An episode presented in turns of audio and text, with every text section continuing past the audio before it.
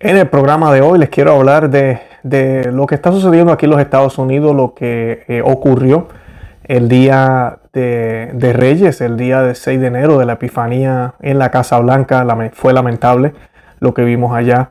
Y pues sabemos que aquí hay otras fuerzas tratando de opacar un movimiento que lo que busca es simplemente salvar a la nación independientemente de tal vez las, opiniones, independientemente de los partidos políticos o las creencias que tengamos, eh, definitivamente aquí en estas noticias que hemos visto en estos últimos días podemos ver la hipocresía.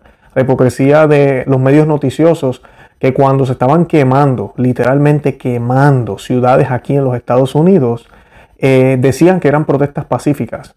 En el día de ayer tenemos eh, un evento que tampoco terminó bien, inclusive murió una persona, lo cual es lamentable, yo no estoy diciendo que, es bueno, pero entonces vemos la reacción que siempre debieron haber tenido los medios noticiosos, condenando ese tipo de acción, dejándole saber al mundo entero lo que había pasado y eh, hablando claramente de que eso no está bien.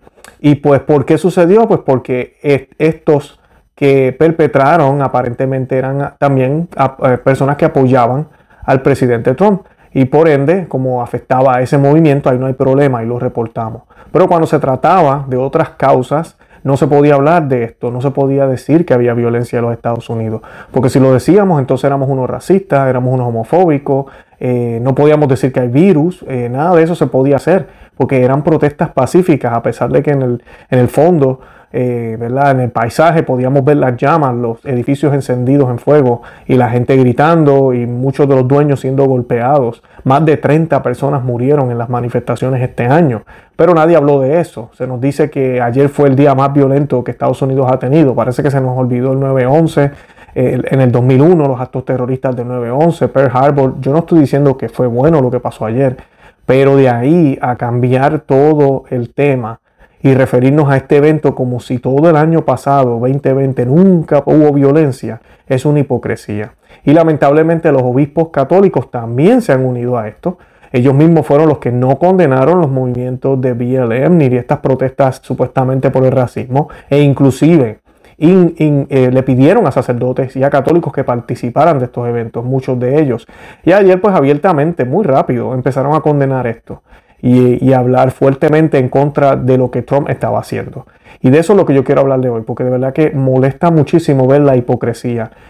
Muy esperada de los medios noticiosos, porque pues aquí sabemos que hay un nuevo orden mundial, hay una agenda que tienen que cumplir, pero verla de obispos católicos da mucha pena y mucha tristeza. De eso vamos a hablar en el día de hoy.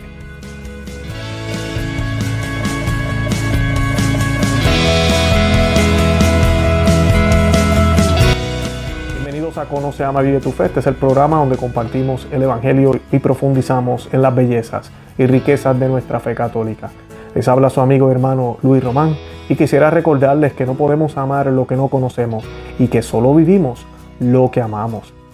En el día de hoy, como les dije, vamos a estar hablando de todo esto después de ya eh, eh, finalizar este proceso eh, de elecciones aquí en los Estados Unidos los cuales nos han dejado un sabor amargo. Sabemos que aquí hubieron cosas muy raras, sabemos que hubo fraude en muchas partes de los Estados Unidos, muchas leyes se cambiaron, se permitieron cosas que en otras elecciones no se hacían y pues eh, sabemos que todo eso alteró el resultado. Pero además de eso sabemos que los medios noticiosos llevan cuatro años hablando cosas, llevando una narrativa muy fuerte. Sabemos que las fuerzas que están en contra de lo que es conservador, de lo que es cristiano, de lo que es eh, tradicional han actuado fuertemente en los últimos cuatro años. Y pues eh, eso era de esperarse y en las elecciones se, desbordaron. Así que ese es lo, que, está sucediendo. Ya Trump pues este, se declaró como, perdedor y dijo que pues, bueno, no como perdedor, pero sí dijo que él se iba a salir y que iba a dejar a la próxima administración comenzar el mensaje que dio muy, muy eh, bueno, el mensaje que dio esta noche, no, no allá en la Casa Blanca sobre esto, y cómo él siempre quiso luchar por que se hablara de la verdad, porque se supiera qué realmente sucedió con los votos. Y pues de eso vamos a hablar hoy. Antes que nada, yo quiero pedirles a todos los que nos están viendo que por favor le den me gusta a este video, que se suscriban al canal, que le den, eh, eh, que lo compartan, que lo compartan en todos los medios sociales, en WhatsApp, en Facebook, en Instagram, en Twitter, bueno, no en Instagram, pero en estos otros medios, y que le dejen saber a otros que existimos. Mientras más gente vea este video, más personas se benefician del mensaje que queremos llevar y pues aprenden más de nuestra fe católica y pues eh, de esa manera me pueden apoyar. Además también estamos en Rumble, si desean suscribirse a ese otro canal también allá, lo pueden hacer por si acaso nos borran los videos aquí en YouTube. Y pues vamos a hacer un Ave María para encomendarnos a la Santísima Virgen María para que ella nos dé su protección y nos lleve al Señor, ¿verdad? A nuestro Señor Jesucristo, el único camino, verdad y vida. Y esta oración la hacemos in nomini Patri et Filii Espíritu Sancti. Amén. Ave María, gratia plena, Dominus tecum. Benedicta tu y mulieribus et benedictus frutus ventris tui, Jesus. Santa María, Mater Dei, ora pro nobis peccatoribus nunc erora multis nostre. Amén. Ah, Ave María, disculpen, Dios te salve María, llena eres de gracia, el Señor es contigo. Bendita tú eres entre todas las mujeres y bendito es el fruto de tu vientre Jesús. Santa María, Madre de Dios, ruega por nosotros pecadores, ahora y en la hora de nuestra muerte. Amén. In nomine Patri et Filii Spiritus Sancti. Amén. En el nombre del Padre, y del Hijo y del Espíritu Santo. Amén.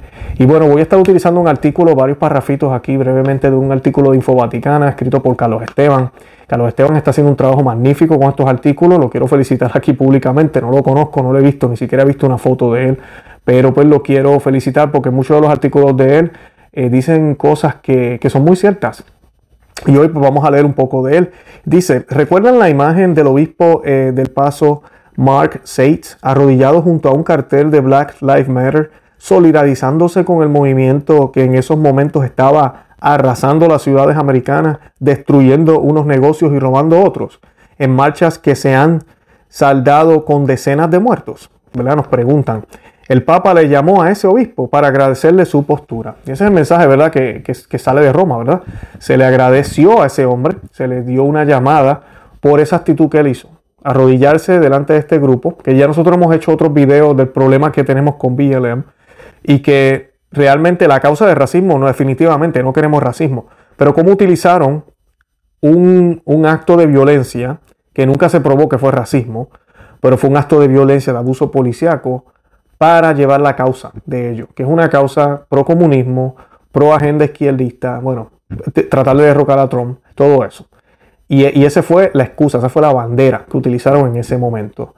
Um, y él recibe una llamada del Papa, ¿verdad? Por hacer lo que estaba haciendo. El cardenal de Washington, en aquel tiempo obispo, Gregory, lo mismo. Le pidió a todos los sacerdotes que fueran a estas marchas eh, y acusó y atacó al presidente Trump abiertamente y claramente por haber visitado la Basílica de San Juan Pablo II. Y pues eh, a ese le dieron una promoción y lo convirtieron en cardenal. muchas personas a veces me dicen a mí, pero Luis, ¿cómo tú sabes que el Papa prefiere esto, prefiere lo otro? Miren las acciones, miren las decisiones. Y ese es el mensaje que se ha estado enviando. Y ahora los obispos de Estados Unidos pues siguen la misma línea. Ellos saben que entonces, ok, lo que Roma quiere es que apoyemos esta línea. Y ellos también, de todas formas, se nota que están de acuerdo con esa otra línea. Y es lo que estaban haciendo ayer. Dice, ahí hoy los obispos condenan otra protesta violenta la de los trompistas en el Capitolio. No verán un obispo arrodillado junto a un cartel de Stop the ni denunciando el fraude masivo. De lo que me alegro eh, y me apresuro a añadir, no es la labor del episcopado de tomar partido en una disputa política, pero es claro que lo hacen y cuando lo hacen siempre es en la misma dirección que aplaude el New York Times o la CNN o los grandes medios noticiosos. Esa es la parte que choca. Si tú tienes los medios noticiosos, tú y yo sabemos cuán corruptos son. Tú y yo sabemos lo que ellos defienden y lo que ellos quieren. Tú y yo sabemos la agenda que ellos tienen. Y de momento tú ves los obispos católicos de los Estados Unidos con la misma opinión que ellos. ¿Qué, tú pensarías entonces? Aquí hay un problema, o se convirtieron los medios nacionales y, están siendo cristianos y están apoyando todo lo que es conservador, el matrimonio entre hombre y mujer, en contra del aborto, en contra de todas estas ideas locas del comunismo. O entonces los obispos están mal, aquí hay algo, aquí hay algo raro. Aquí están, aquí están negando lo que realmente deberían estar diciendo y protegiendo. Y pues lamentablemente volvemos a lo mismo. Yo no estoy diciendo que lo que pasó ayer fue bueno. Y lo de ayer merece ser condenado, definitivamente. Pero cuando tú le haces más énfasis a eso de ayer por el tipo de grupo que es, versus toda la violencia que hubo en todo el año, hay un grave problema. Eh, ayer mismo murió una persona. De esa señora no han hablado nada casi. No han hecho protestas por la muerte de ella. Fue un policía quien la mató no se ha dicho nada. ¿Por qué no se dice nada? Porque no, es de, no va con la, con la narrativa de racismo. Y además de eso, era una, eh, apoyaba a Trump. Así que sí, lo lamentamos, chévere, y ahí se acabó, ahí quedó. Pero no la violencia radical que hubo por un hombre que era un bandido, que lo estaban arrestando por haber hecho algo malo. Eh, y sí, abusaron de poder, no estoy diciendo que no, pero ya lo tienen hasta en los altares. Básicamente lo tienen hasta en los altares. Estoy hablando de George Floyd. Así que y tenemos que orar por el alma de claro que sí. Pero ver la diferencia, el contraste, porque no, va con la narrativa. Eh, en la nota en la que los obispos deploran el asalto de ayer, el arzobispo de San Francisco, Salvatore Cordiglione, hace un llamamiento a todos los estadounidenses de buena voluntad para que denuncien esta violencia contra el Capitolio de nuestra nación ahora. Y eso está muy bien. Y el arzobispo de Baltimore, William Lori, asegura, oramos fervientemente por la paz y la protección de Dios sobre nuestro país y nuestros legisladores y todos los que se encuentran en peligro este terrible día. Y también está muy bien, aunque llama quizá la atención que no adviertan en su día que el pillaje y la destrucción de las marchas supuestamente suscitadas por la muerte del delincuente habitual George Floyd a manos de la policía eran también violentas e ilegales. Pero quizá la ausencia, el olvido más llamativo de toda esta estas pías notas sea una oración por la muerte a manos de un policía, de una mujer desarmada en el asalto que condenan, desarmada, sí, como Floyd, y por un policía. Solo que, en este caso, la mujer no murió por un procedimiento de detención habitual que podía o no haber causado la muerte de un detenido, sino de un tiro a muy corta distancia, sangre fría. Pero bueno, eso hubiera puesto a los obispos en una posición incómoda frente al mundo, y eso parece ser lo que motiva una proporción muy alta de estos piadosos mensajes públicos. Excelente, Carlos Esteban. Ahí es donde está la hipocresía. Ahí es donde está la hipocresía. Tenemos una persona que muere. Eso es lo que deberían eh, haber denunciado siempre, pero no se hizo y no se hace ahora igual porque la narrativa ha cambiado. La narrativa es distinta. Entonces no, no podemos aplaudir o no podemos decirle a la gente eh, lo contrario, ¿verdad? O que se den cuenta de lo que pasó en aquel momento. Entonces ahora sí lo hacemos porque vamos con el mundo, porque ahora sí el mundo quiere denunciar esto, entonces nosotros nos montamos en el, vagón. Pero si el mundo vio la violencia de aquel momento y comenzaron a destruir todo, lo cual no tiene sentido, eh, vamos a quedarnos callados. Cuando únicos los obispos empezaron a hablar un poco fue cuando empezaron a destruir la estatua. Fue cuando únicos empezaron a hablar un poco. Y, después de mucha presión, de mucha presión por parte del laicos por parte del mismo eh, gobierno, eh, fue que empezaron a decir algo. Pero ellos no querían decir nada. Entonces eso a mí me enoja, me molesta, me da tristeza, me da pena ver esto, de la, hipocresía y la manera en que se vigenzan las cosas. Ambos actos, los que se hicieron en el pasado, merecen la misma condenación y merecían la misma condenación que se le están haciendo los actos que se hicieron ayer. La misma. Y, cabe mencionar, los actos que se hicieron antes fueron muchos peores que los que pasó ayer, porque también murió gente en los anteriores, mucho peor. Pero no se habló como se habla ahora. No se, no se habló como se habla ahora. Y se está comparando con revoluciones y cosas. Es increíble cómo tratan de cambiar todo para tratar de quedar, dañar la imagen de los grupos que mayormente los que estaban ayer allí eran cristianos, personas que, creen en la vida, todo este tipo de cosas, personas que obviamente que apoyan a Donald Trump, eh, ya, y nos hacen quedar a todos como malos, como locos que queremos destruir el país. Y pues esa era mi descarga hoy, de verdad que me da mucha pena decirlo y me da pena con los obispos. Ojalá abran los ojos y que deben de estar bailando con el demonio. Porque lo que está pasando ahora es que tenemos a, ahorita un presidente, vamos a tener un presidente que supuestamente es católico, vamos a tener la Cámara de Representantes, a, Pelosi, supuestamente católica, eh, que en verdad sí lo son, son bautizados, pero no viven su catolicismo. Tenemos el jefe de la Corte Suprema católico y ahora vamos a tener también en el Senado a un judío, no es católico, pero un judío. ¿Cómo es posible que en un momento como este, donde hay tantas personas eh, religiosas, mayormente católicas en el poder, sintamos un miedo por la vida? Nos demos cuenta de que ahorita hay más oscuridad que nunca. Tenemos un papa que coquetea con esta gente también que piensan lo mismo, que hasta se, hablan las mismas frases, se felicitan los unos a los otros. O podríamos decir, wow, tenemos una buena relación entre estos gobiernos, todos son católicos, estas personas de, en sillas importantes, con el Papa, wow, ahora sí vamos a cambiar el mundo y vamos a devolver todo hacia Cristo. Y es todo lo contrario. Se está hablando de la fraternidad, se está hablando de la agenda mundial, se están hablando de cosas que inclusive estos líderes, todos los que mencioné ya, son proabortistas, y no hay ni una sola condenación de ningún obispo. Inclusive los obispos se están peleando a ver quién le va a dar la comunión primero al nuevo presidente. Aunque esté en pecado mortal, no importa, yo se la di y me gané el premio. Es lamentable, esos son los tiempos que estamos viviendo y es lo que estamos viviendo aquí en los Estados Unidos. Así que tenemos que orar muchísimo por nuestros líderes para que abran los ojos, tenemos que orar por nuestra nación y darnos cuenta que el Salvador nuestro no era Donald Trump, es Jesucristo. Y nuestros ojos deben estar en Cristo, independientemente de quién esté en la silla, quién esté en el poder, nuestro enfoque debe ser en el Señor.